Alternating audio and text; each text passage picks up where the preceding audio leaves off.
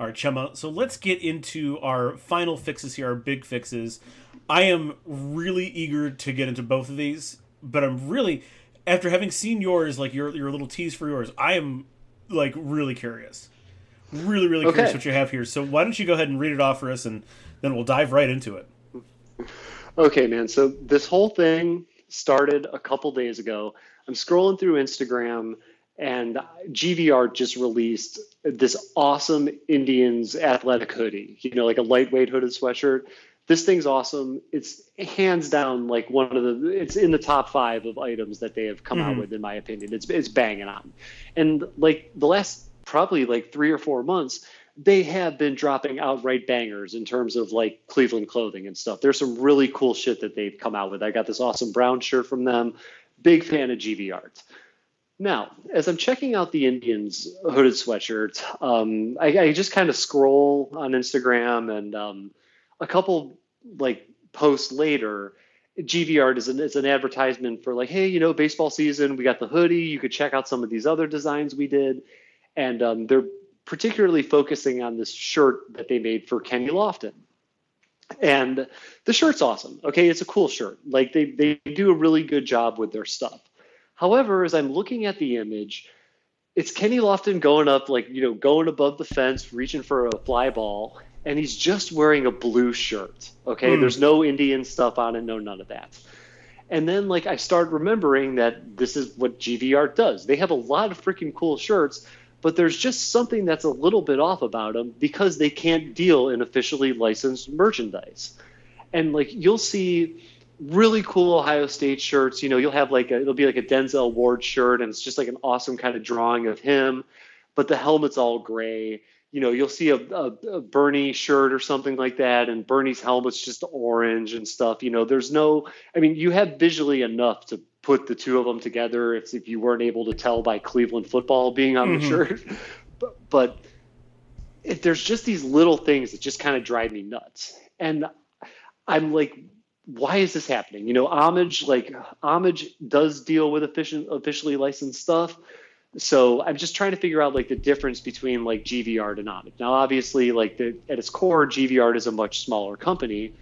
But I'm like, what is going on here at homage that is not going on at GV art? And I know there's just little things like a stripe on a helmet or seeing Indians across Kenny Lofton's shirt but these little things just like really it would almost be like a much better shirt if they were able to deal with officially licensed merchandise so i start doing some research and i found that the nfl doesn't officially license their logos and um, like you know they're basically like their you know images to small businesses Mhm. and this got me, this has me thinking dude like I kind of think that this is a little bit of a problem here. And this starts off because a lot of these smaller businesses have way, way better designs than what the NFL and what their companies come out with and stuff. Like, dude, you should see some of these like um, Nike UFC sh- or USC shit that comes out. It's like so bland. It's just like Trojans across a T-shirt that's thirty-five dollars and stuff, but it has Nike on it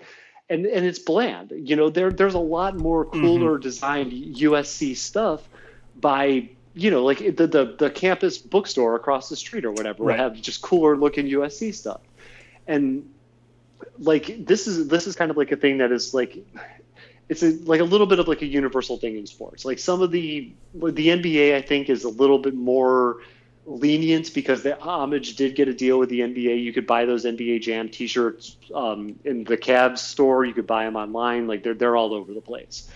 So I just like I just basically needed to know as much as possible about this because I was kind of pissed off that you know that small businesses can't get them.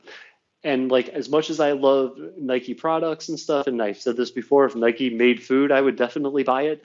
But it's just if I want to like buy team merchandise, sometimes they don't necessarily put out like what I feel is the the best possible designs. Mhm. So doing some research and everything, and like I found the criteria that the NFL has in order for you to get an officially licensed product. So I'm going to read off these um, these things here. Okay. You have to have um, a proof of business experience totaling three years. So you have to be in business for three years.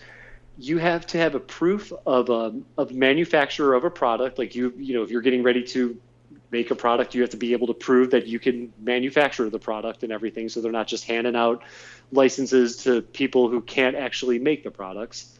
Then you have a prepaid royalty guarantee of $100,000. So you're paying them 100 grand right up front, okay? Then there's a commercial insurance policy that you have to have um, that includes liability coverage that totals $12 million. Okay, so it's like a 6 million insurance policy and then like a liability coverage that would put you at a minimum total of $12 million then you have to have like some pretty standard stuff, which is like your application. You have to provide annual reports, like business statistics, references, stuff like that. And then you also have to demonstrate that the product is a high quality. So you're not just going into the NFL and pitching a T-shirt that is on the world's shittiest made material and stuff like that. So mm-hmm. the product that you would be pitching, like if it's a shirt, has to be the material that you are going to print the shirt on. You know, it's a fruit of the loom right. shirt you give them. It has to be a fruit of the loom shirt that you sell. So, okay. So I'm going over this stuff here, and I got to tell you, like, some of this shit, it's actually not too bad, okay? But where I have some problems is this $100,000 royalty and this insurance policy. And also the fact that they don't do this for small businesses. Because I got to tell you, there's a lot of small businesses out there that don't just have $100,000 to fork over the NFL as a initial investment. This gets me in the door kind of thing, you know? So what I've decided to do is I've created a model that makes it so smaller businesses can get in access to NFL licensing and everything. And the first thing, like I said, they can have all the annual reports, all the application stuff, all the paperwork, that could stay the same. You have to prove that you're a manufacturer. Like it's trying to kind of separate some of the businesses here so if the NFL does issue a license, it's to an actual business. It's not the dudes like selling T-shirts on the streets. Mm-hmm. And there's some of that. There's a, some things with that that I'm going to get into a, a little bit later in um, my section of the discussion here. So what I'm going to do is we're going to break up businesses into like different tiers. And to start off with, we'll have three tiers. Your bottom tier is the dude who's selling T-shirts on the street. Your middle tier is your GV Arts to homage, and then your highest tier is like your Nikes, your Reeboks, like mm-hmm. you know the people who are already doing this stuff. Right. Okay, so like the people who are paying that hundred thousand dollar royalty every year and all the insurance, all mm-hmm. that stuff. Okay, so the basically the bottom tier is completely it's not eligible. Okay, like I'm sorry, people selling shirts on the streets, but giving out licenses to you got to at least you know demonstrate that you're doing business for three years in a store and stuff like that. Like I just feel that there's a little bit of a minimum criteria here. Okay, and I'm going to tell you the reason that um, I exclude the people on the streets, and this is doing the NFL a favor, is that the people who do sell the T-shirts on the streets are the people that are going to be more likely to have "fuck Pittsburgh," the Schittsburg squealer, the giant middle fingers on the shirts.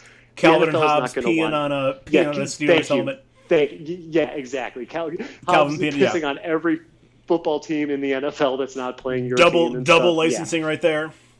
right, exactly.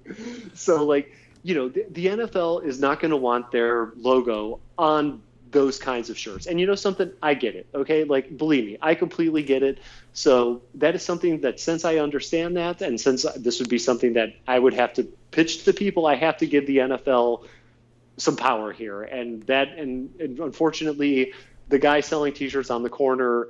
Um, if you open up a brick and mortar and are in business for three years, yeah, no problem. You could apply for a license, no problem. But we kind of have to thin the herd out here a little bit, and um, unfortunately, like that is kind of the people that I think you know they they kind of have to like do a little bit more to get one of these licenses and stuff. And believe me, I know it's a hard job. I, have seen these dudes out there selling T-shirts, and it's freezing cold. It sucks, but unfortunately for this model, like, um, and to protect the to, to protect the overall like quality of the product, those guys kind of have to, you know, get a brick and mortar and do a little bit more. Okay, so this brings us to the middle tier. The middle tier, this is like only in Cleveland's, GVR's, Homage, like insert whatever t-shirt mm-hmm. store has just opened up down the street from you in Ohio. That's it. So these guys, we're going to do away with the $100,000 royalty for businesses of this size. And instead, it is going to be converted into a $5,000 application fee. And in this application fee, you do all the stuff. You, you fill out your name, you give out your annual reports, you provide references, you do all that stuff, and you also submit templates for the designs that you want to make. Okay, so it's like you basically give the NFL a binder of all the paperwork and you know like however many designs that you have. Mm-hmm. You submit it to the NFL, and basically from there, I'm giving the NFL a little bit of power here again, where they can approve which designs you you get. Okay, so um, the fact that they are a little bit in the driver's seat, I think, would entice what's just something to entice the NFL to do this. And they and if you get your application rejected, they don't keep the five. They maybe they give you forty nine hundred back. Okay, they take hundred bucks out for their time. And if your application the NFL rejected, definitely needs that hundred dollars. You're right. yeah, I know. Oh yeah, that's right. To make into so, another like, toilet paper roll. put put put that uh, Thanksgiving dinner on the table and everything for sure.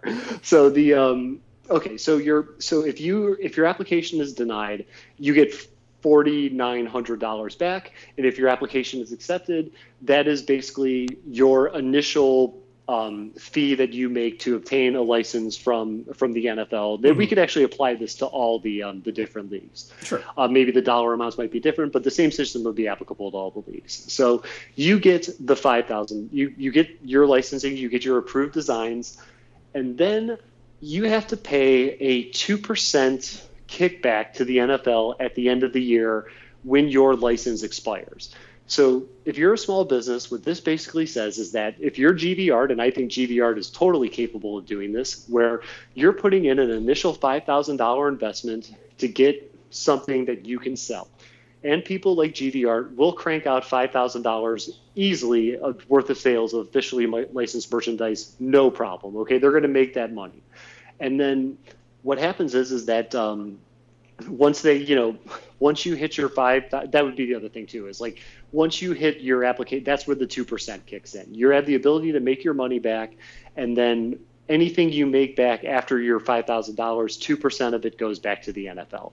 So the NFL is getting money in the beginning, and they're getting money in the end. And if the company decides to renew the application or renew your license at the end of the year when it does expire, they have the ability to do that too. Okay, so that is the the application fee dollars, all that stuff. The insurance thing, twelve million dollars on insurance is a lot of fucking money to carry around. Okay, so now granted, you are not going in and cutting a check for twelve million dollars to the insurance company. You're working out a policy with different payments right. and all that kind of stuff. So the current policy that is set will be in place for the Nikes and the Reeboks of the world. And basically nothing changes for those guys but we're going to do a little bit smaller of an insurance kind of policy for small businesses to have. And instead of it being as high as $12 million, your insurance policy is going to be somewhere in the area of about a half a million dollars that you have to figure out how to get it and do installments and all that stuff. So I will reduce the insurance coverage to better accommodate the small business and everything, which I think if you are a small business um, that is of the size of GVR or of the size of Homage, a $5,000 plus whatever you're paying monthly for the year, because it would just, once again, be for a year. The insurance goes as long as your license is, um, is, is valid. Like some kind of payment on this, I think, could be negotiated and stuff like that to a rate that is more reasonable for the small business. So I, I'm not too confident and too knowledgeable about what those rates would be but whatever your monthly payment is on a $500,000 insurance policy is going to be infinitely less than a monthly payment on a um, on a uh, $12 million insurance policy. And what that does is it gives the small business some protection, and it does give small businesses to meet the criteria that the NFL has set for um, for obtaining licenses. Now, with all that being said, now I've given the NFL a good amount of power here that they do have to have. Like the NFL has to have some kind of authority and some kind of way to make sure that their agreement is enforced. So as a small business, what you're getting, you're getting the license, you're getting the ability to put it on like I guess what would be pre-approved products too. Like there's not going to be a Browns helmet on a dildo or anything like that. Um, not officially licensed anyway. but um, you could put your product, you could put the thing, you could sell it, you could do all that stuff. As a small business, you're taking the responsibility of the, the financial investment, and then you as a small business also have to, um, you know, pay the kickback. So that's up to you to keep the numbers and everything. And what it does is it also um, this whole thing keeps the small business in line. Mm-hmm. And what is going to be a big thing with this is um, going back to the Schittsburg squealer and the middle fingers and all that is with these pre-approved designs is that if the small business does violate the agreements, this is where they can become subject to um, a legal prosecution. They could be held accountable for violating the agreement and everything. And that is a that is a clause that I'm going to make sure that is that is there and it's going to require a little bit of monitoring from the from the NFL. Like, I mean, they're going to have to monitor Instagrams and all this stuff because the only way people are going to sell shirts is by putting it online, and and that they're just. I feel that that's something that if businesses violate the agreement, I think that's something that the NFL will be able to find out and be able to take legal action from there. So, being that this is another one of these things that it does suffer from the whole well hey they've just been doing it the same way forever kind of thing. But what this does is it does open the door for the NFL to collect more money and also have a lot basically have a lot of say in this whole thing too. So what I'm pitching to the NFL here is I'm giving you a brand new cottage industry that you could have that you're only going to make money off of. You're not going to be losing money here at all. You're just freaking paying it out and collecting money and doing everything that you need to do. And it also gives small businesses the ability to put officially licensed stuff on much better designed merchandise than what Nike and Reebok come out with. So this is something that I feel that um, a lot of small businesses, if they are able to do it, this is something that they would get behind. And I know that if uh, Homage wasn't already doing it, they would be getting on this bandwagon. And if GV in a couple years, when they start to grow and maybe get more distribution, I mean, they did a deal with the Nashville Predators um, you know, th- these are things that could give GV Art the opportunity to grow and be like, hey, oh my God, they do this design. Maybe Nike wants to purchase it. Next thing you know, like Nike buys one of GV Art's designs or being printed on Nike shirts or whatever, and GV Art's made money in a couple different ways. So something like this really does open up a lot of money making potential for small businesses and it also does allow the opportunity to get to have the NFL get their piece of the pie and I, in the end if it's all just about money and stuff why the hell not take it I really love this idea for small businesses. I just don't know why the NFL would bother with it. And I, I say that because they sell like a million Patrick Mahomes jerseys in a year, and GV Art has probably never sold a million T-shirts ever in their existence. Yeah, I know. So like the the and money coming, the two percent coming back to them is almost, I mean, it's almost nothing. Right, and that's the thing that gets me. It's just another one of these like it's just something it's it's such a behemoth of an industry that like it's weird. It's like they really almost don't they, they don't need any more money that's for fucking sure. No, no they don't. But but they've but they've also like set it up to where they like can't find ulterior ways of making money either or maybe there are and there are just there are more profitable ventures that i have not hit on. But like i like i don't know man. Like i just i see the NBA and MLB eventually like going this route. And we talked a little like a while ago, like a couple of years ago, about like, well, what what happens if they just like the Indians stop selling Chief Wahoo, but they just make it a public thing that everybody can use, and that GV Art or Homage can choose to continue to print Chief mm-hmm. Wahoo mm-hmm. like right. as they please and stuff. And like, there's just it's just a way to you know, to to just g- generate some more freaking money to have cooler merchandise and stuff, and like it's something for, like for me as like as a fan of sports teams and kind of maybe wanting to look a tad bit fashionable. It's a way for me to like not spend what I think is like two, the jerseys are like, like two hundred bucks now or something. Like I mean, they're like it depends on what kind of depends on what kind of jersey you're buying, but yeah, like they they basically start at like sixty nine and like you can go up to like two hundred bucks for them. Yeah, like the 200s, like the, the stitched in numbers and stuff, probably comes. They're basically awesome... almost real jerseys. Yeah.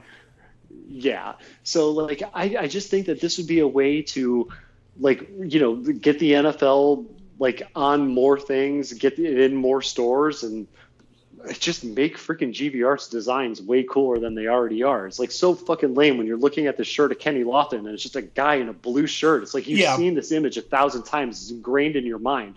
Like, can we just have Indians across the fucking chest of the shirt for crying out loud? Like, just little things that I want here, you know? I think what would be what would be the better solution as opposed to trying for like the full NFL license. I, I'm sure that the teams have certain flexibility with their own um, with their own licensing for stuff. That if a, if a team doesn't want necessarily want Nike making something, that like they could have Champion make something of theirs. Mm-hmm. Um, so I'm cer- I'm certain there's like flexibility team to team. Um, that like GVR would be better off partnering with the Browns for like limited run shirts, as opposed to trying to convince the NFL to give them their full license because that'll just never happen. But like I maybe gotcha. the Browns I... would be more interested in that. Yeah, like you know, that's one thing where I I would have thought we would have seen that by now. For some reason, like with the with the Browns, the Indians, and the Cavs, like I mean, the GVR did that two one six shirt and everything like that. That's like the, the famous image of LeBron wearing the, yeah. the shirts and everything. But I, I don't believe that that's like, hey, we're going to partner up with the Cavs. I think that's just a shirt that he wore that got caught on. So, right, like I, I don't, and this wouldn't be something that I devoted so much time to if there weren't so many freaking t-shirt companies and all that stuff opening up in like in, in cities like Cleveland and ridiculous. throughout the Midwest and stuff. They got like we you know we were talking about the microbrewery thing and stuff, which like there's a fuck ton of those in Ohio. Dude, Dayton has Dayton versions of the CLE store and stuff. Oh, like yeah, you sure. walk in there, I mean that's Dayton, Ohio, selling T-shirts with a majority of stuff about Dayton, Ohio on them, and it's a business that's been open for years. You know, so like this whole thing it's like.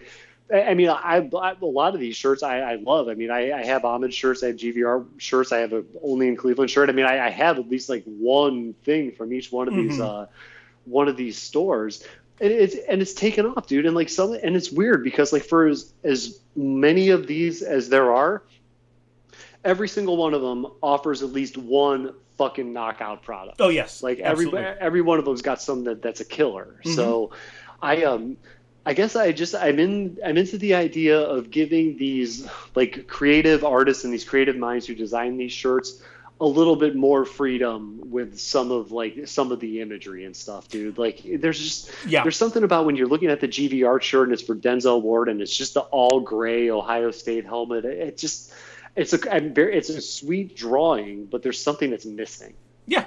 Oh no, you're 100 percent right.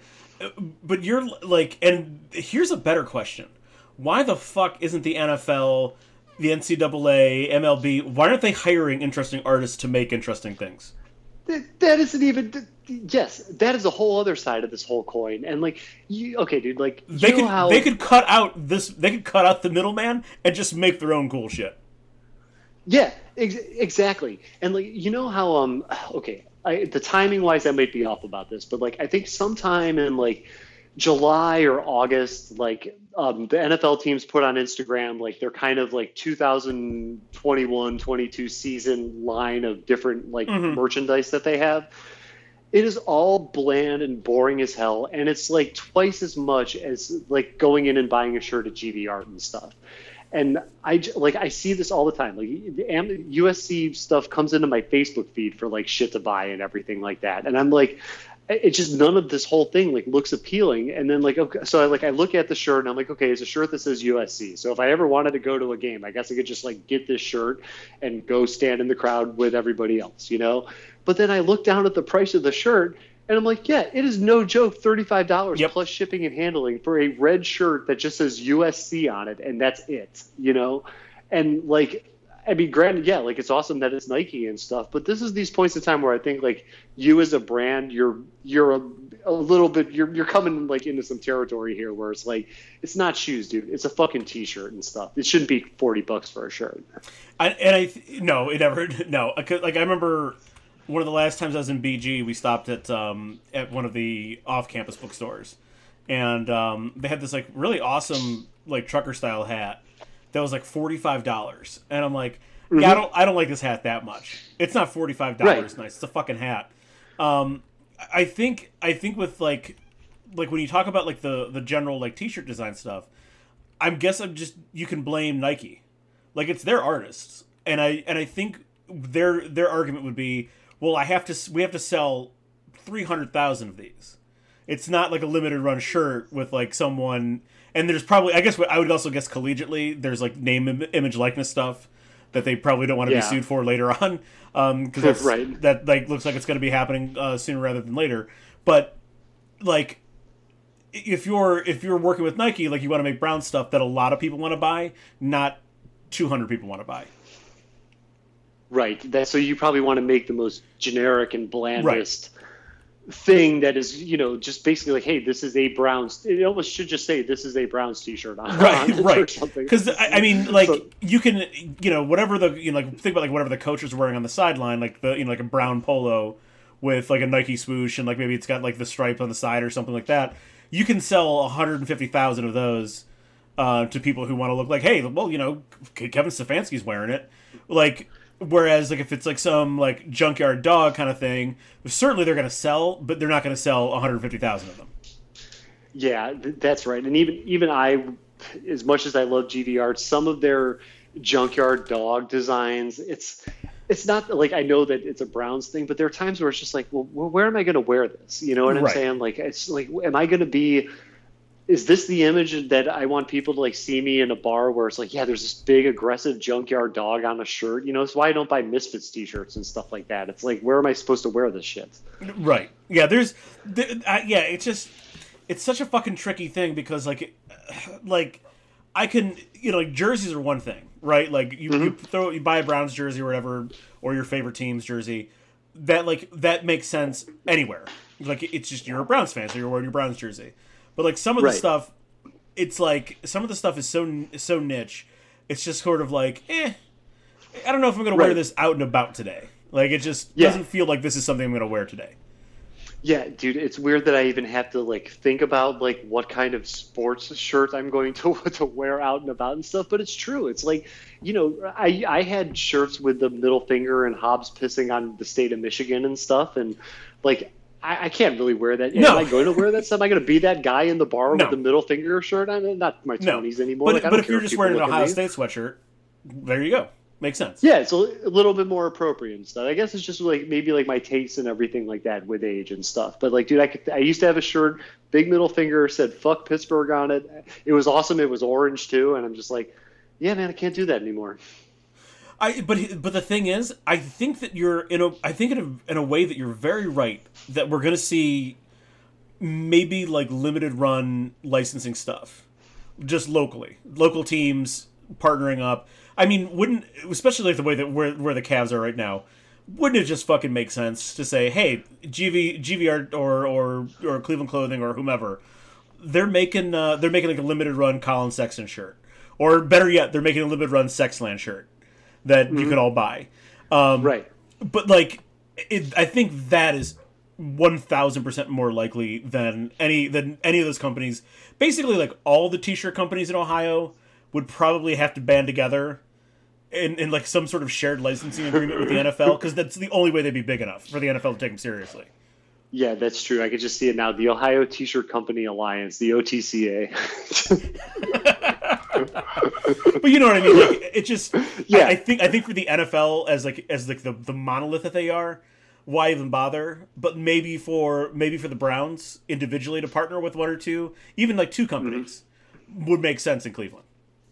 Oh yeah, dude. I personally think that GVR should design the Cavs next City Edition jersey because they need all the help they can fucking get on that in, they don't, that regard. The thing is, like, yeah, they do. They don't like really look bad on TV but it's because like you can't really see like what's happening. You can't see it from yeah, you can't so, see it in detail. That's right. Yeah. So it just looks like a black and red uniform, which looks totally fine. But right, uh, when you yeah. see it up close, it's like oh god, it's like a Monet thing, you know? Yeah, jeez, I know, I know, Jesus. But yeah, no, I, I, I love the, I love the idea, I really do, because like I do, you are sort of missing just that that little bit of a little bit of flavor when I'm like I was just sort of like scrolling through GV art, some of GV art stuff, and there's like one of like Sandy Alomar, just sort of the colors are all blue and red, and Mm-hmm. he's in a baseball uniform, but there's nary an Indians logo or Yep. Cleveland or anything else on it. I know. Yeah, I know, man. It's like, and it's you look at those dudes, and like the artist, the, the guy, like the brother who's behind all that stuff, the Etch a guy, that's fucking talent out the ass. Like you look at, I mean, that is talent. The the mural that he did for the I Promise School is fucking amazing, and it's like you're just, it's like painting the Mona Lisa. And not being able to get the smile right, or something like Yeah. that, or not even having the smile on. It's just like a face with like a fucking white spot where the mouth should be. That's kind of like what that's what I see. Yeah, you're you're you're you're not wrong, man. You were you're just not wrong. It's just when you when you become tar- talking about like the reason like why like some of these business requirements are in place for the NFL is to basically tell everyone to fuck off. Like you're not Right. big enough to work with us. Sorry. Yeah, I know. Like, what a fucking god complex. The god complex in policy is disgusting. Yeah, eh, it is what it is. Uh, you know what though? Like it. I hope like I, I do feel like these this thing like something something I'm, something that somewhere I guess the middle ground between my thought and your thought is probably going to happen at some point in time. But I do kind of like the outlaw nature of some of these shirts that they're not official. Yeah, there's definitely a little bit of a cool thing with that. I guess it, it all depends on how prominent the non-official image is. Yeah, yeah. Ah, I, I dig it though. I dig it though. I, I believe you. I'm in favor of this. I would love to. I would love to buy like an. I would love to be able to go over to Dick's and buy like a really fucking rad Ohio State shirt. yeah, That'd be great. I, I would instead of just saying Ohio State on it. Yeah, it'd be awesome. Yep, it would be exactly. fucking awesome. Um, I like it, and I'm I'm glad that we both had kind of sports on the mind for our big fixes. Um, this Oh, is yeah. one that I've been hinting about, about repeatedly over the past like like year and a half or so. But this is my college football restructuring program, and the biggest the big idea behind it is one to keep. It, there's well, there's I guess there's multiple reasons, but the biggest reason is to keep the most competitive teams playing against each other um, that that we every year you hear more and more complaints from the old school old school college football heads that like you know doesn't the, the the playoffs don't matter you know they make the regular season not matter anymore. Well okay well how about if you're playing really good teams all the time? Then the regular season will matter. Um, because you know losing to you, you know because you basically Ohio State and Florida aren't going to be able to like punch down too often um, anymore when it comes to when it comes to playing teams. I guess Alabama's always punching down because they're so fucking good, but like Alabama basically is going to be playing Alabama, Ohio State, Clemson, Florida. Those teams they're going to be playing against teams that perennially perennially are winning seven, eight, nine, ten games. Um, So the regular season becomes important again, and it becomes important for all of these levels. I, I'm going to go ahead and I'll, I'll lay it out a little bit more detail here, but it's going to be, become very important for all of these teams and all these various levels. Um, the regular season is going to become more important, but also if you're a fan of a team like I, you know, went to Bowling Green, so I'm I'm a bit of a BG football fan. Um, they are irrelevant right now, and they will be irrelevant for a long time. But if we kind of structure it so that they're not like they're not playing against anyone else besides like their current level of competition, well then there's like light at the end of the tunnel that BG can beat some of these teams down in the fucking muck with them, if you will. And there is sort of a reward for being the best, even if you're a bad team, being the best bad team. So Right. I, I actually sent you um a, like I actually sent you a file. Oh, I got it. You got it, okay. Oh, I'm opening it up right now. You Perfect. bet, dude. I'm going to take college football's 130 Division One teams, and we're going to divide them into three tiers. Um, in the first tier, I'm calling this. Mostly, I just gave them names so I could keep them separate while I was writing this down. But um, uh, they're going to be three tiers. The first tier is going to be the Amos Stagg Title League. Amos Stagg is uh, was an old old school football coach back in like the 1890s and the early or the early part of football back when like you couldn't throw the ball forward. Um, and the um, the Division Three title is named after him. Um, Okay. So this league is the Amos Stagg Title League, and there's going to be 50 teams in this league. Uh, that's like your that's your lowest tier. The next tier is the Eddie Robinson Cup Conference. Um, there's 40 teams in this uh, in this particular tier in the second tier. Um, Eddie Robinson, uh, I think I, I, think he's dead now. Um, I probably should have checked that before I I just went ahead and said that. But um, Eddie Robinson was the uh, head coach of Grambling for a long time, um, for like I want to say like at least like 35 or 40 years, um, and has he's like at the top three in wins um, at any level of college football. and then finally, we're going to have the John Gagliardi Championship Alliance. This is your top tier, um, and it will also have 40 teams. John Gagliardi is the all-time winningest college football coach. Um, at uh, mostly coached at St. John's, Minnesota. Um, St. John's is so good that they got kicked out of their conference a couple years ago. Um, they they literally like in, in in John Gagliardi's time there, they won something like 25 titles in like 40 years or 50 years. Um, and in, and like I, I want to say they had like a recently they had like a four year streak where they didn't lose any games. Um, so like John Gagliardi, the all time winningest coach at any level of college football.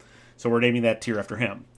Um, is is that guy? Is that dude one A or two A? What, what um, division is that? Oh, it's, it's Gagliardi. I have no fucking clue. The, the, the league that they're in is like the Minnesota Inter, Intercollegiate Intercollegiate Athletic uh, Association or something like that. Or it's okay. it's not. It, it might be Okay. Division three or something, but like I don't. I'm not entirely sure. It's Okay, it's it's very Yeah, small college football.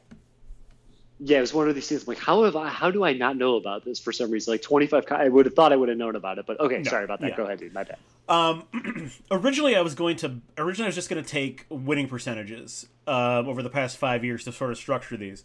But I did find a better system because if if you just take them by winning percentage, you would have had a few really bad mismatches. Um, like for example, um, in the in the Robinson Cup conference, you have. Let me see if I can find them real quick. You have uh, Western Kentucky is in the Robinson Cup conference, but if you went based off of winning percentage, they would actually have to be in the Gagliardi Championship Alliance.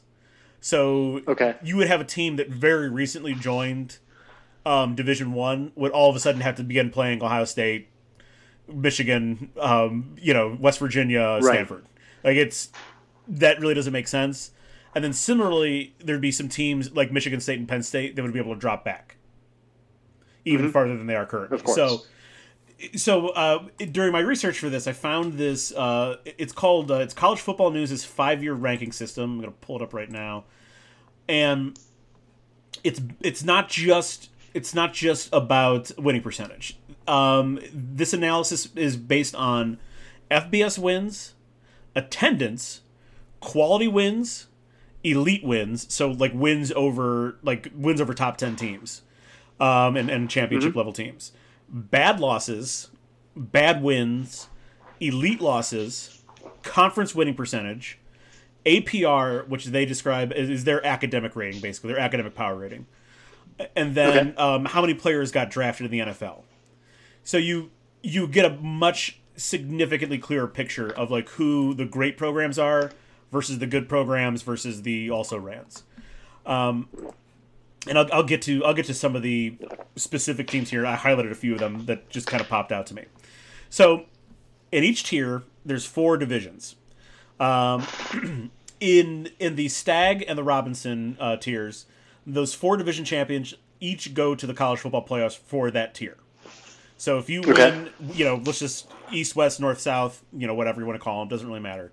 If you win the East, you're in one of those. You're in one of those uh, final four playoff spots. Same with the West, same with the North, same with the South. So, like, being a division champion actually means something in the lower two divisions. You go right away to their college football playoff. In the Gagliardi, the four champions each get an automatic bid to an eight-team playoff. So we're gonna we're gonna have two. We're finally gonna expand in the, in in uh, what we've always wanted. We're gonna expand to eight teams. Four division champions each get an automatic bid, and then sort of the same way we have like the committee. The committee is gonna pick the four additional spots. So you might have gone. You might have been playing for the Western Division Championship in the Gagliardi, but maybe you're not considered one of the eight best teams. So the committee will be able to mm-hmm. pick. You know, then like say bypass. I don't know if it's like Wisconsin, even though they were like the runner-up in that division. Maybe Penn State is better that year, but they didn't even play for play for the title, or they lost theirs, whatever. Um, right. So we're still going to have a committee. Uh, the Stagg and the Robinson are going to get a week's head start in the season and a two week head start in the playoffs. So their important games and their playoff games won't interfere with the Gagliardi playoffs. Um, because if they do, like, if we had like a full, it would be kind of great to have like a weekend where there's like, you know, like four games on like every single day, but Right. no one's going to be watching the Stagg playoffs if the big, you know, if the big boys are playing, no one's going to watch them too. So Right. We're going to make sure that these two lower divisions have their own like full playoffs on two consecutive weekends. Okay. Um, and then obviously the Gagliardi starts after that. So you know the big boys have the spotlight for then two conse- then uh, I guess it should be three consecutive weekends um, with a championship game on like that last weekend. um, okay. This doesn't preclude them from having bowl games. You can still be in a bowl game. Um, I don't know why this is always like a big why people cry about this. Like, well, if we have too many playoff teams, what about the bowl games? So the fuck what? Just name one of the bowl games after one of the goddamn playoff games. Yep. And for that matter, now the Beef O'Brady Bowl could be the fucking division or the tier three, the Stagg Championship game. It could be the fucking Beef O'Brady Bowl. Like, who cares? Now that puts some of these lesser bowls into more of a spotlight. Um, Yep. And and even then, like if you you know if you're in the the Robinson or the Stagg and you go six and six or seven and six or whatever, we can still you can still play another game. Like no one's preventing you from doing that. The bowls can still exist. It's just that the focus Yep. is shifted to other to the playoffs. It's not a big deal. Um, there are some rules about like divisional play. Teams from the Gagliardi and Stagg cannot play each other. So Alabama cannot. Alabama can't schedule Bowling Green. Like that's Yep. it's it's not allowed. Um, you know, just we don't we don't we don't want we don't want the Gagliardi to have any laughers in their schedule, and there's no reason for the Stagg teams to, for some reason, well, for a payday, uh, go try to play uh, LSU or something. Um, Gagliardi and Robinson, the top two conference, can both schedule two out of tier games, but that's it. Um, we're not gonna, you know, there's there's not gonna be too much out of out of out of league playing either way. And the Stagg can only Yeah. schedule one out of tier game since there's more teams. Just play teams in your own, you know, play teams in your own division. Um, Teams from the Robinson Cup conference cannot schedule two Stagg opponents. So if you're in a Robinson, if you're in a Robinson, uh, if you're a Robinson team, let's see here real quickly. Um, you're OU, you're Ohio University. You can't play Bowling Green and Oregon State. You can play Bowling Yep. Green and Texas A&M, or you could, or if you wanted to, for whatever reason, I suppose you could schedule Texas A&M and Mississippi State if you wanted to, but you can't schedule two from the Stagg Conference. Um, you can't, you can't go too easy. All right, almost done here. Okay. Um, so like kind of the, the key proponent, the key um, thing to this is relegation. The top four teams from the Stagg and Robinson will have the option to move up a division and replace the bottom four for the next tier. Now the top four do have an option of staying in their current tier unless they, un, you know, for like an extra season, unless they want to move, but they can only do it for two consecutive years. So Okay. let's say Chema that like Akron won the won the Stagg two years in a row, they then have to go up to the Robinson Okay. division. They don't have a choice; they Yeah. have to move up. But the, you win it one year and they decide to stay back and they don't win it again, they don't have to do anything. They're they're still stuck in the Stagg anyway. They don't have to do anything. Um, similarly, let's say that um, in one season, uh, you know the Robinson, you know the four Robinson teams, none of them want to go up. That means no one from the Gagliardi has to drop down. There's Okay. it's fine. But if two teams want to go, three teams want to go, the three teams with the worst records from that division above or the tier above have to drop down. Okay. Um, and any new programs that join the FBS are automatically slotted into the Stagg League. Like you got to start at the bottom. Um, and the only exceptions for relegation would be like if a team is on probation or something, and they had a like you have like a record wiped out, essentially like you didn't play any games. There's no way we can. There's no way to say like, uh, well, you know, we saw them play in the field, and if they weren't the worst team in the field, then there's no reason to relegate them because of pro because of like probation or suspension or something. Yeah. And that's it. That's that's how this that's how this new league or that's how the new restructuring of college football is going to work. All right, bro. I'm very happy that I got to hear all the details of that and see this wonderful fucking list that you put together and everything. Awesome. I like the the choices, the teams, and the selection of the conference to start. You know, like the base and everything. I think is a good is a good place to start with your team selection being in the, the conferences and everything like that. I love the idea of moving in and out of the conferences, that definitely gives a lot of incentive for other teams to like improve their programs and stuff like that and get better and to maybe want to compete and stuff like that. And it's also good that these conferences are set up so it's almost like a team can't live in denial, I guess, you or can't have too big a heads and stuff, you know, like because mm-hmm. now if um if you are like for example like a team that you know is always a topic of conversation like a Boise State or maybe now the new Boise State which is Cincinnati is like okay so yeah if you guys think that you're able to play with the big boys go out and win and then you will be in the you will get your opportunity and stuff mm-hmm. like that and then if you can win you will get the recognition and if you cannot then you have just learned your role and you're going to go back and compete in a smaller conference until you are able to get better and stuff like that. I absolutely, that is such a great way to drive competition and everything like that and to really give teams something to aspire for because now they're not now it's not like um and i know that i'm going to try to use this word lightly here but like the playing field it's not like it's really leveled but like now it is definitely not leveled. Now like teams are in classifications. There's an order. Mm-hmm. There is a, a road for you to go. And if you are Alabama, like in Nick Saban, you really have you really have no place else to go. But if you are OU, if you are O Akron or Akron, you have a place to go. There is a destination. There is a, a, a pathway, I guess. Yep. Like if you now you know where where you need to go and stuff. So I do dig that a whole lot and the idea of these conferences changing and the lower teams and all that stuff that is phenomenal too because like you know there could be an awesome team that's loaded up with juniors and stuff and they do really really good and now their seniors had the ability to compete at the highest level and stuff like that that, that senior team mm-hmm. would have the ability to complete they, like they've earned it you know which which is really fucking awesome the thing with the bowl games I seriously like you're putting it into like such simple words that I just don't understand how that hasn't worked its way into people's thought processes yet. And You could do whatever the fuck you want with those bowl games and stuff. They could be playoff games, non-playoff games, whatever the hell it is. It's a it's just basically a label. You know what I'm right. saying? It's just and, the, the Rose Bowl is whatever we want it to be, and it sometimes it's the championship game. Some or you know, yeah. Sometimes it's one of the major major playoff games. Sometimes it's not. Like who the fuck cares? Yeah, that is a fucking phenomenal example where yes, like the the BCS and these games they rotate themselves out. Why can't the Beef O'Brady, the the Pac Life Bowl, whatever it is, why can't they do the exact same thing?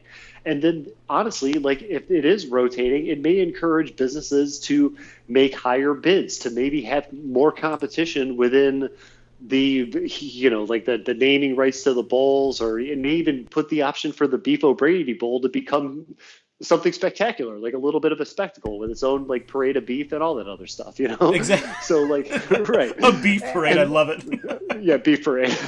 and like, dude, like the, um, the fact that these, the beef O'Brady bowl and all these other bowls, like they're, they're not relevant now. Like it is just an extra game and it's a trophy. Like there's, it's cool. Like it's awesome. Hey, these guys get to play an extra game and some yeah, of these trophies are all sure. right. But in all reality, it's meaningless by doing it this way, they will have meaning. They automatically have meaning. The, the game has something. There's something that that game is there for and stuff. And with the creation of, so it would be like, okay, so you're looking at like five games in the, the Stagg. It would be, oh my God, you're looking at the create. There's like 30 bowls between the, the all the games in the three leagues and stuff. It's like 20 between 20 and 30 uh, I think there's or potential bowls. I think there's like 35 or 36 just currently as the, as they are.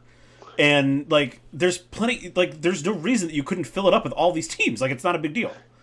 Yeah. Like believe me like even if there are six bowls that all of a sudden like oh they don't make the playoffs you could still have those bowl games. Like just pick two teams out of whatever conferences let them play each other and, and have the bowl game. There's nothing stopping people from having these bowl games. Like that's that was a really good point that you had um, that you had made about that and stuff. So like the bowl machine will not stop because you assigned playoffs and stuff like that, you know. And then to go making the bowls worth something, you're talking about making a season mean something to a whole shit ton of colleges here. Yeah. Like, and once again, like, um, you know, if you take a look at the list of 140 teams, one could easily argue that like oh what do we see about 60 of these teams that don't fucking matter whatsoever what the hell they're doing right now? And like giving them their own giving them a shot. You're giving everybody a shot here because the competition they'll be playing the same level of competition and everything. So like a team like um like a uh, whatever like the just pick a let me see one of the Stagg league. So a team like coastal carolina for example in the uh, the Stagg league you know, basically every other season leading up until maybe the last one, like last year when they were good in this yeah. fluke COVID season. But every season up into that, the football games are just something people take their parents to when they when they come for their fall visits and stuff. It's just like an excuse for you to get drunk and watch your school play against something. Mm-hmm. Now, they legitimately have a shot to go to a playoff and to win a championship. Win a championship. You know, it's yeah, like you know, and, and that is the same for all of these schools. Like even if you take Northwestern, who is the 40th ranked team and uh, 40th on the list, which would easily be where they are. I believe that ranking to be spot on. It's weird that I, I was kind chance. of I highlighted that because I was kind of surprised that they were even 40th, but I, I expected them a little bit more, a little bit lower, but nonetheless. Yeah. It, yeah, they're having this weird kind of renaissance and everything going on over there. So like, I, it's not, you know, they're never going to be like Ohio State, no. but they could they could be Wisconsin if they wanted oh, to, sure. you know, or like if so, like, but now they have a chance, and like with a team like Northwestern and the way that they played against Ohio State in the um, the Big Ten championship last year, who knows if Northwestern maybe goes up against a Clemson and all of a sudden womps on Clemson, that wow, it's like okay, so now Northwestern is a contender. Northwestern has proved themselves, and I got to tell you, with like with you know, but basically all of these teams all throughout the country being merged into a um, into like a, a top tier conference, this will give us a really good indication of how like different, you know, like how, how Big Ten teams actually match up with mm-hmm. Pac-12 teams with um, with West Virginia and stuff like that. You know, it, I think it's actually a really good way to gauge how good a team is. And it's like when you watch Ohio State and stuff, it's like yeah, you know, like Ohio State's supposed to be good, okay? Like, yeah, Ohio State, like, believe me, like, this is probably one of the best teams they, they've ever had in the history of the school and stuff. But you don't ever really get to, see, I mean, you get to see them blomp on like shitty ass teams and stuff, but like, you know, they maybe have competition three times a year if Penn right. State's good, you know? So, like, now when somebody goes on and says this is the best team Ohio State's ever had, go fucking prove it. You're gonna have you're gonna have exactly. all the cha- the opportunities in the world too.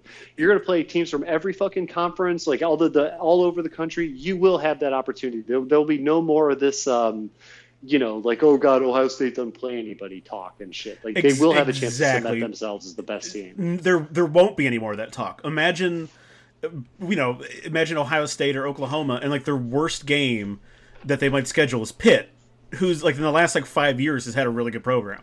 Like that's the worst mm-hmm. game that you're going to have in your schedule. Yeah, and that is a with those kind of developing programs. Pitt might take Ohio State to the house. Yep. You know, there's always like some stupid game that the, the good teams blow. You know, I mean, it just it, it happens. It doesn't happen every year, but like it happens from time to time. And like Ohio, like a overzealous Ohio State team who's ranked high, all of a sudden going into Pitt, like that's a really good storyline if Pitt walks away from the victory. That gives Pitt something to build on for next year. Like, mm-hmm. hey, by the way, guys, like you know, hey, take all you Ohio and PA and Michigan and like, you know, basically like the, the football breeding ground of America aside from Texas, Florida, and California. Hey, by the way, you guys, uh, you don't like Ohio State? You don't want to play for Michigan? Yeah, I don't blame you. You wanted to play for Harbaugh? Hey, come on down here. We just beat Ohio State last year. Why don't you guys join us? Help us build something. Yeah, you're still only a few hours away from home. You can have sex in a dorm at Pitt. Like, why the hell not? So it's it gives the opportunity for these programs to like really build something if they're able to to show off what they can do. And I mean, do there are times where um, you know, you may hear about uh, the year that um, Nevada knocked off Oregon, like when Oregon was really fucking badass. This was probably like five, six, seven years ago, something like that. And um, it may have been the year Mariota was the quarterback. Mm-hmm. Oregon was disgust. Oregon was like disgusting that year, and they walk in um, to Nevada, get beat by get beat by Nevada. I think at like the last minute, and then like Nevada just fizzles away after that. You don't hear about Nevada football anymore. That right there could easily be the crowning achievement of Nevada football, other than graduating Colin Kaepernick and stuff. And in this situation, that Nevada victory might lead to other things because it, it, does give you something to build off of and something legitimately. It's like, hey, you know, we beat them this year. Come join Nevada. We could beat them fucking again next year. Like, come here, play to play at our school and stuff. So this is a really good way for teams to organically build their programs and stuff like that. And in in some situations, maybe take some people from the big guys because hey, like if you're um if you're if you're playing like if you're going to go to Ohio State and stuff like you might not play if if, if Ohio State is in the situation where the the best of the best have to be on the field at all time. If you're a four star recruit who's not getting any playing time, why not fucking transfer to Pitts or why not transfer to another team or something like that? Mm-hmm. And that may give these like, you know, these not the upperest of echelons, but like the the tier that's directly below that. Absolutely. Might give these players a chance to shine on the field as There's, well. I mean, like you know that that kind of stuff happens anyway, right? The, like you know, look at I think Joe Burrow is probably an ex- extreme example, but um, right, you know, Joe Burrow wasn't gonna wasn't gonna end up playing at Ohio State, and you know LSU took a flyer on him, and he turns into Joe Burrow. But like, there's guys that that shed that you know fall off Ohio State all the time, and mm-hmm. Alabama and fill in the blank, and end up end up all sorts of places. But imagine like your um, imagine your um, Luke Fickell at Cincinnati, and you're like, hey, you don't, you know, you're not gonna, you're probably not gonna play at Ohio State. Why don't you come here because we're gonna be playing for we're gonna be playing for the Robinson Cup championship all the time because we're that yeah, good. Exactly. We're we're that good right. of a team and eventually, maybe if you know, maybe if you're here for the next couple years, we win a Robinson Championship, and we can go up and fucking take the Gagliardi too. Yeah, that's that's exactly right. And, and, by the way, Cincinnati player who's coming to go play for Lou Fickell now, when we get to the fucking playoffs, you're still going to get your national TV exposure because they're going to have their free weekend of playoffs and everything. And guess what? You know who might be watching then? NFL scouts. So you don't have to go to Ohio State. You don't have to go to um, to to the Alabamas and mm-hmm. Clemson's of the world to be seen because guess what? During the you know when our championship is supposed to be delivering its best and absolute most quality of a product possible you're going to have a free weekend to do it. You're going to not be up against any of the big boys. You're going to have your moments in the sun and that is a nice way to get into the NFL too. They're not. It's not going to be reliant on all of a sudden like the um, a, a, scout or something stumbling on a report from somebody in Cincinnati. They're going to have the ability to see all of these people like you know on television and be like, oh, dude, that made that guy made a killer sack oh, you know, maybe this might be somebody we need to put on um, mm-hmm. our list of people to talk to for the draft and stuff. So it's for just sure. it gives everybody more exposure in this equation, which is which is fucking awesome. That to give people those opportunities because if it wasn't hard enough to get into the NFL as it is. Wouldn't you? And just and the final point on this one um, before before we kind of start to wrap everything up. Wouldn't you love to see like let's say you're you know I'll take Ohio State out of the equation out of the equation. Let's just say you and I were big time Georgia fans and mm-hmm. and you know, and Alabama beat us in the regular season and kept us away from a title game. But the committee said Georgia's clearly the fifth best team in the Gagliardi, and like we get a right. fucking shot at Alabama again. Hell, fucking yeah! Like yeah. you're gonna have that at, at, at, every at all these at all these divisions, all these tiers. You you're probably gonna have amongst the better, you know, the top the top echelon of these uh, of these divisions, of these tiers, you're probably going to have a chance at redemption or revenge if you're one of the top mm-hmm. programs to, to go ahead and knock someone oh, off that knocked you off. And that's awesome. Oh, I would love a... I would love to play Michigan twice a year. Yeah, that'd be a great built-in storyline for any any playoff situation whatsoever because you're you're probably guaranteed to have that every single time in the playoffs. At, at like, least, at least there's going to be at least I would guarantee you, but the way this is set up, especially in the Gagliardi, there's going to be at least one game that's sort of like a revenge game. At least one. Yeah.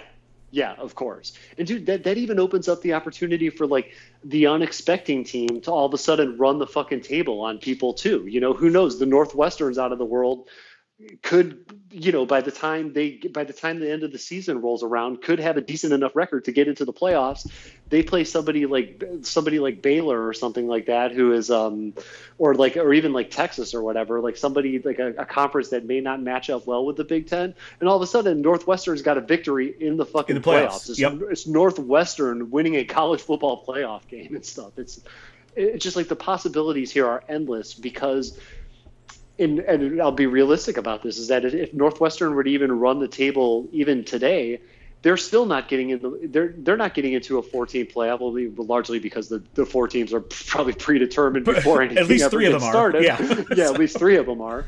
But like it's um it opens up the door for like I know the teams will still be selected by there'll be some committee involvement and stuff, and that comes with the territory. And there's always going to be controversies about who didn't make it and all this. I mean, the shit that we saw with Texas A&M this year is going to happen every year Yep. till the end of goddamn time. But I feel that by putting everybody in the same category, some of those arguments may be a little bit easier to pick apart. Yeah. So, like you know, Texas A&M comes up like, yeah, you know, we're freaking Texas A&M, and we we did this, that, and the other. But it's like, yeah, you know, you did it in the other cup. Go out and win the other cup and get in here. You're fucking chest browning, and the fact you come from the largest state in the continental 48 doesn't mean anything here. You know, it's like it has to. You actually have to have results to move on and shit. Exactly. Exactly. There's I don't know, there's just there's just so much I think there's so much that would benefit um that would benefit college football top to bottom if you kind of if you just separated some of these teams from each other. But it's again, it's one of those things. If it ain't broke, don't fix it. College football's making so much money, hand over fist. Right. Why would they even bother fucking with things? It, look how long it took them to get a fucking playoff.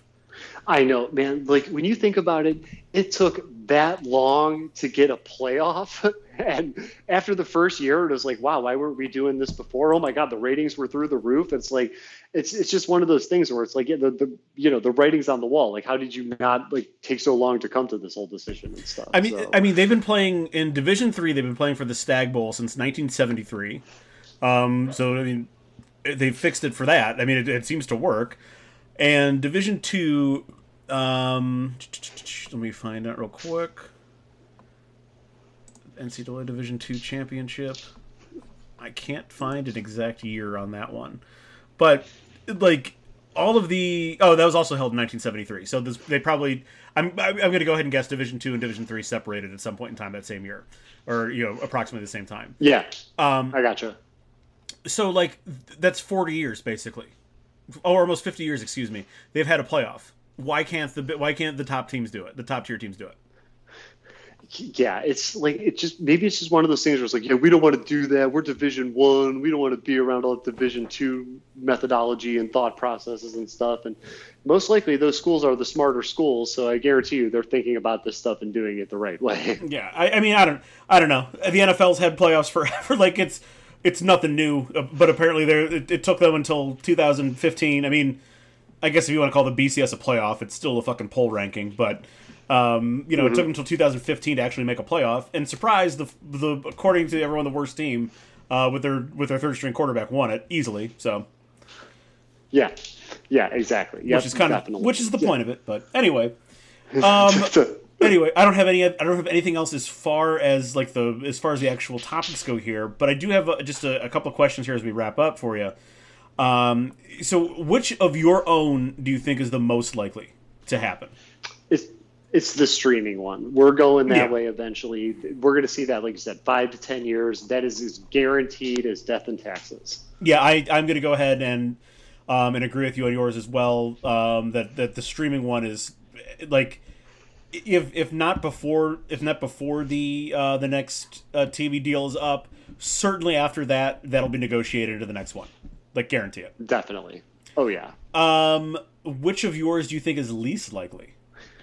Okay, like well, this the BVS thing can't happen. So right. take, I, I, yeah, the the licensing thing, that's not going to happen, dude. And even like I'm going to tell you, even if it even if it did, I just have a feeling that some business right away is going to like. There's going to be a lot of people that follow the rules and do everything the right way, but there's going to be one company that prints the new Schittsburg Squealer T-shirt mm-hmm. and just fucks it up for everybody. So it's like even if they were about to get to that point, let's just say, for example, that a meeting is being held tomorrow to decide this whole thing. Like, even as somebody is getting ready to sign a piece of paper, giving it the go ahead, somebody's going to raise a hand and say, like, do we really want to deal with like somebody pissing on an officially licensed NFL logo? And it's just going to go to hell. So it's it's something that they as much power as I gave the NFL. Um, and number one, it, it's as we've established, it's not really worth their time. But as much power as we've given them, somebody's going to fuck it up like right away, and it's just going to all going to go to hell. So I mean, it's there are a multitude of reasons that that's not going to happen aside from what we talked about, and that would be the only additional reason that I could think of is just somebody's going to ruin it for everybody else. Yeah, you're probably right with that, and I and I agree too that that's that, like the sports licensing thing. It's it's just like when you're dealing with like a megalith like the NFL it's mm-hmm. they're not going to be moved unless it's like, hey, by the way, this will make you five hundred billion dollars. Then they're like, right. well, we'll think about it. like, yeah, yeah, right. We'll think about five hundred billion dollars. Um, you know, they, I mean, they print so much money, and you're right. Like, I think actually that's probably another. That's actually probably another reason why they know that there would be some rogue T-shirt shop in, in somewhere in uh, in Columbus that would begin that would begin like with the fuck Michigan shirts um, you know, or like Ann Arbor's a whore shirts. You know, if right. it, not, I'm not saying not the NFL, but like uh, NCAA, take your take take your pick of the big, um, you know, the big uh, monolithic money making sports machines. Um, that are of course nonprofits, by the way. We should always point that out. Um, Very true. but um, yeah, like I think you're right. Someone would just fucking ruin it for everybody else. That like that's 100 percent going to happen. Yeah, you can't leave it into people. People like if there's other people involved and they're not constantly being monitored, somebody is going to take advantage of that. It's yeah. just it's just the, the, nature of the beast. Absolutely. Um, how about uh, I'll throw it to you. How about of mine? Which do you think is the most likely? Okay, so out of yours, the one that is the most likely to happen. Okay, wow. I got to tell you, the college football thing, I think will restruct, be restructured before we, we do a power, parliamentary government. Right, probably, yeah. I can I can go ahead and tell you right now, my least likely is the parliamentary system because okay, it's again just a sort of like, well, it's not totally broken, so why would we why would we want to change? Um, right, right. Even though it's totally broken. so so I would think that um, okay, if I'm giving what is the most guaranteed to actually happen, it's the Star Wars TV prequels. Yeah. Like that in time in time they're going to revamp the entire fucking thing. Like you're going to see a remake of A New Hope and Empire Strikes Back, all that stuff. Mm-hmm. So this is the one thing that is is guaranteed to happen. It's just a matter of time, but I do believe that it will be in our lifetimes. Like we will see this on screen at some point in time in our lives. Yeah, that's. I, I really think that that's it's inevitable, and it's going to be. I don't know. Uh, it's, it's, just it's, it's going to be someone, some arrogant director who thinks they know how to do everything, and I, I hope right. That, or you know, director, writer, creator, whatever that knows how to do everything. That's like, of course, I could do Star Wars better. Um, yeah, and at least in the case of the prequels, you probably could. Um, yeah, that's very true. probably could. So yeah, and I, and I think you're right. I, not only in our lifetimes, I think you know when you think about like the next twenty years, when we're like going to be in our fifties, that'll be around the 40th anniversary of those. Yeah, that's a good point, dude. Like this might even be sooner than we think. And with uh okay, so 20 30 years from now, people who were alive in the 70s would they would be older much older um, so yeah i mean when you think about it that that is approaching like ripe reboot time mm-hmm. you know and it's like it's weird like i hate to say this but like disney could start laying the foundation for an overall star wars reboot like they could start laying the foundation for this in the next like five years. I know D- Diego Luna is supposed to get his own show that um, it's like a spinoff of Rogue One and stuff. Mm-hmm. So if you're going back that early, or maybe even earlier, with some of the um, you know some of this like old Republic kind of movies and stuff like that that's been thrown around, like some of these ideas, you could really like I mean, you, who knows? Um, movie number one, like the number one of the new Star Wars trilogy, could be the next movie that we start, and then by the time we get to movie 15 or 16 that's when they start to get into the whole like you know uh, a new hope all that kind of mm-hmm. stuff almost like building like an mcu from scratch yeah no absolutely yeah that's actually a really good way to put it um anything else um before we uh, before we wrap up here uh, other than I had a great time fixing some of this stuff. It was really good to vent some of my frustrations about some of these things that have been bothering me uh, in yeah. sports and entertainment and all that lately. And uh, yeah, dude, this is this is a really good, like, kind of like fun, just a nice way of um, having an episode, getting to vent out about some stuff and be creative all at the same time. Was there? Oh, I, I got a, I got a one for you. Was there anything that you sort of left on the table because you couldn't quite conceptualize it? Oh God, yeah, Jesus Christ! Like I was, throw, I was just throw, throw one out for me. do- okay, so like the I was getting ready to do this big like, how am I gonna like basically save the film industry in California and like leaving uh, like going other states and stuff like that, and um, it just became too much of a thing, dude. Like it was one of these deals where like I started with the actual like how this gets done in terms of like permits and everything. hmm And then I was like, okay, so you know, I can just make some adjustments to the permits and you know, kind of form a system from there. And then things just took off. Like it, it just became so big. I mean, we're talking like it, it eventually became down to like when I was thinking about this and stuff, and like I, I was like, okay, so basically the big fix here is gas has to be cheaper. Like that's what it all ended up coming down down to be when it was all said and done. And um, as as big as it was, as much time as in theorying and kind of writing it out, it just in the end, it just I don't know, man. It, it just came down to a couple of like really small or small yet big fundamental kind of fixes that almost fall into the same territory with like what we were talking about with like ending the war on drugs and stuff like Yeah. it's a little bit over my pay grade and like when i was rehearsing this in my mind or like you know kind of going over it in my mind before before what would have been the episode today i'm just like getting into this and it's like yeah like uh, yeah there's a lot of information that's cool that i like maybe found out about and stuff when it comes to production costs but i wanted to do something that was a little bit more other than like hey we just have to cut costs. Because it's all reality. That is the that is the one sentence read between the lines kind of sentence behind everything I could possibly have said. So it's like, okay, the permits, just make them cheaper.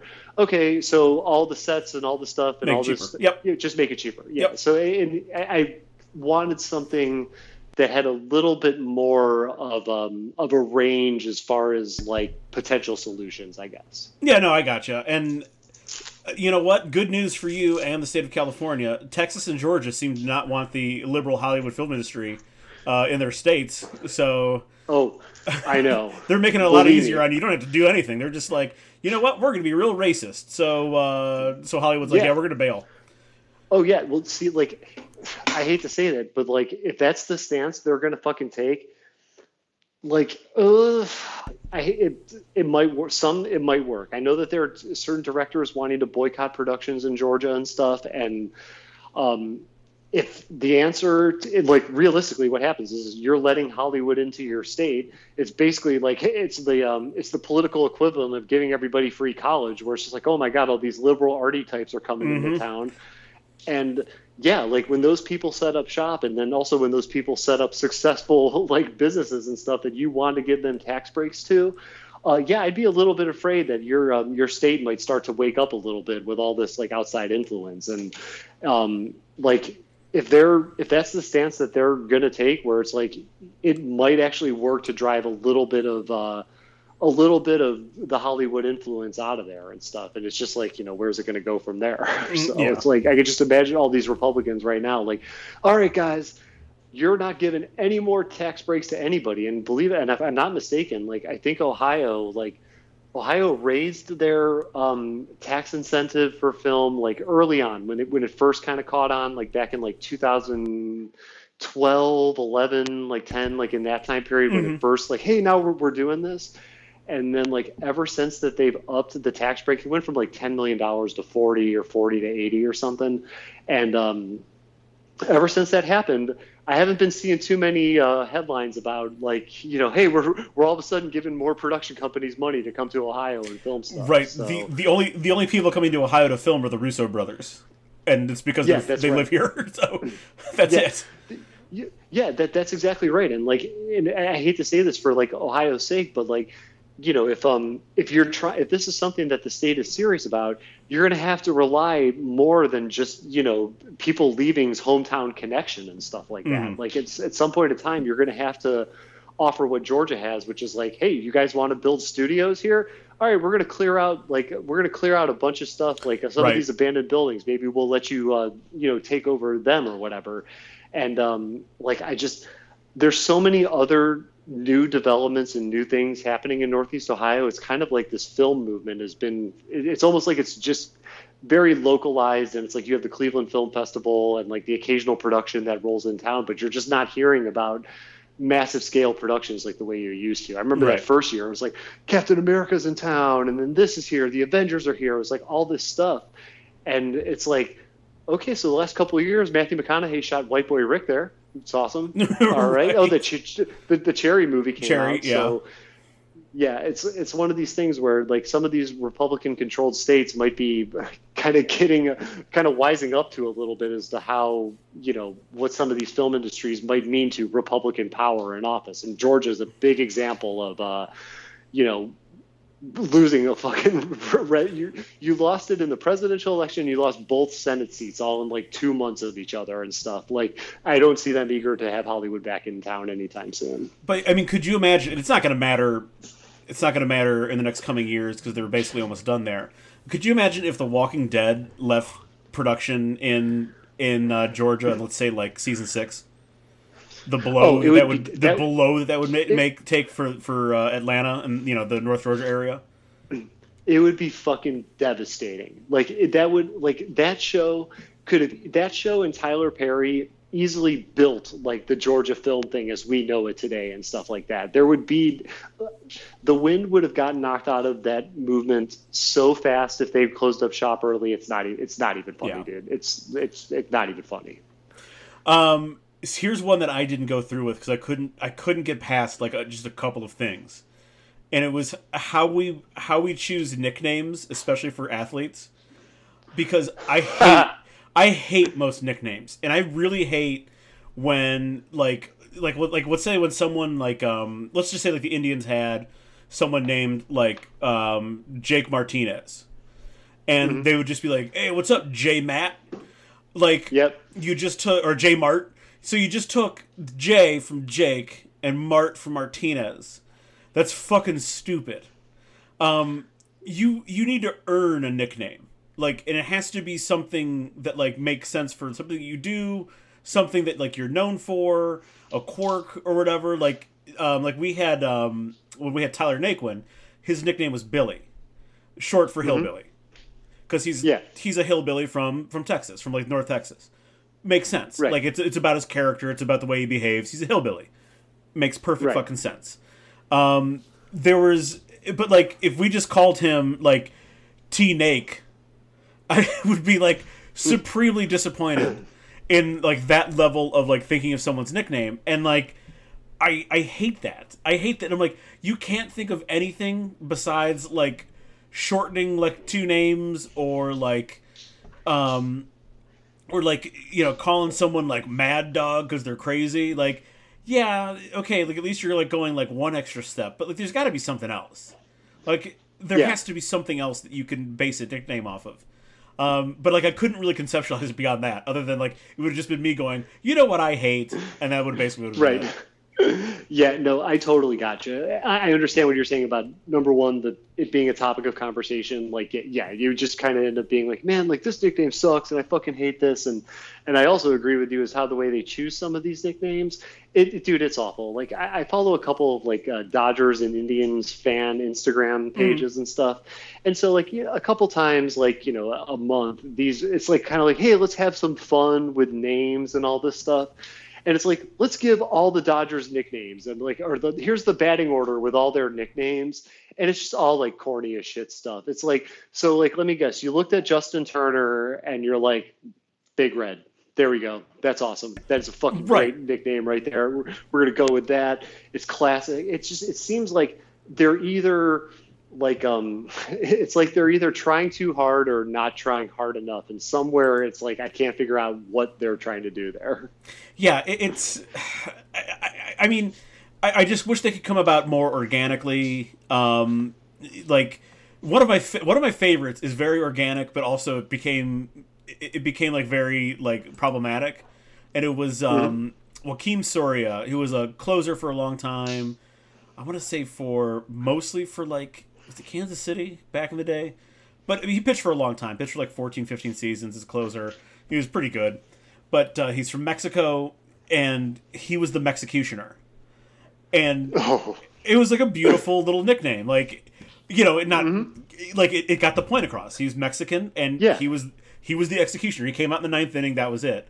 And then like his nickname came along at the same time that like there were like the cartel wars were picking up in like the early 2010s, and there were Okay. like dead Mexican people and dead cartel members everywhere in Mexico.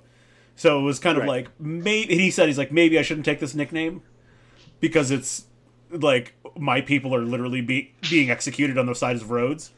Um, Right. So not something I want to be associated with, but like still nonetheless, like I, I like the effort in it.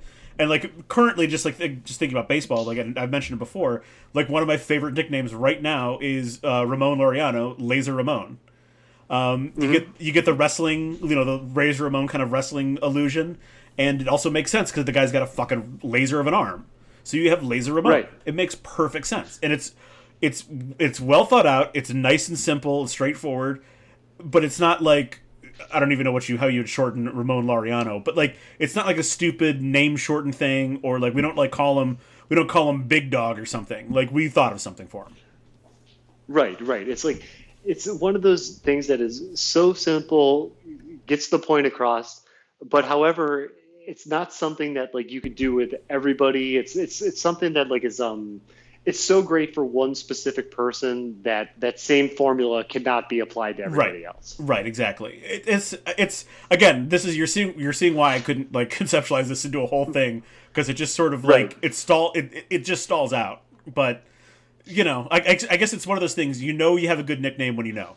Like Yeah, the, you know, you call you call Wayne Gretzky the Great One. What a fucking fan! It's simple, it's straightforward, but it like you know what that nickname means. You you know uh, you know what um uh, I'm trying to think of another like all-time sort of nickname. You know what the logo means in reference to Jerry West.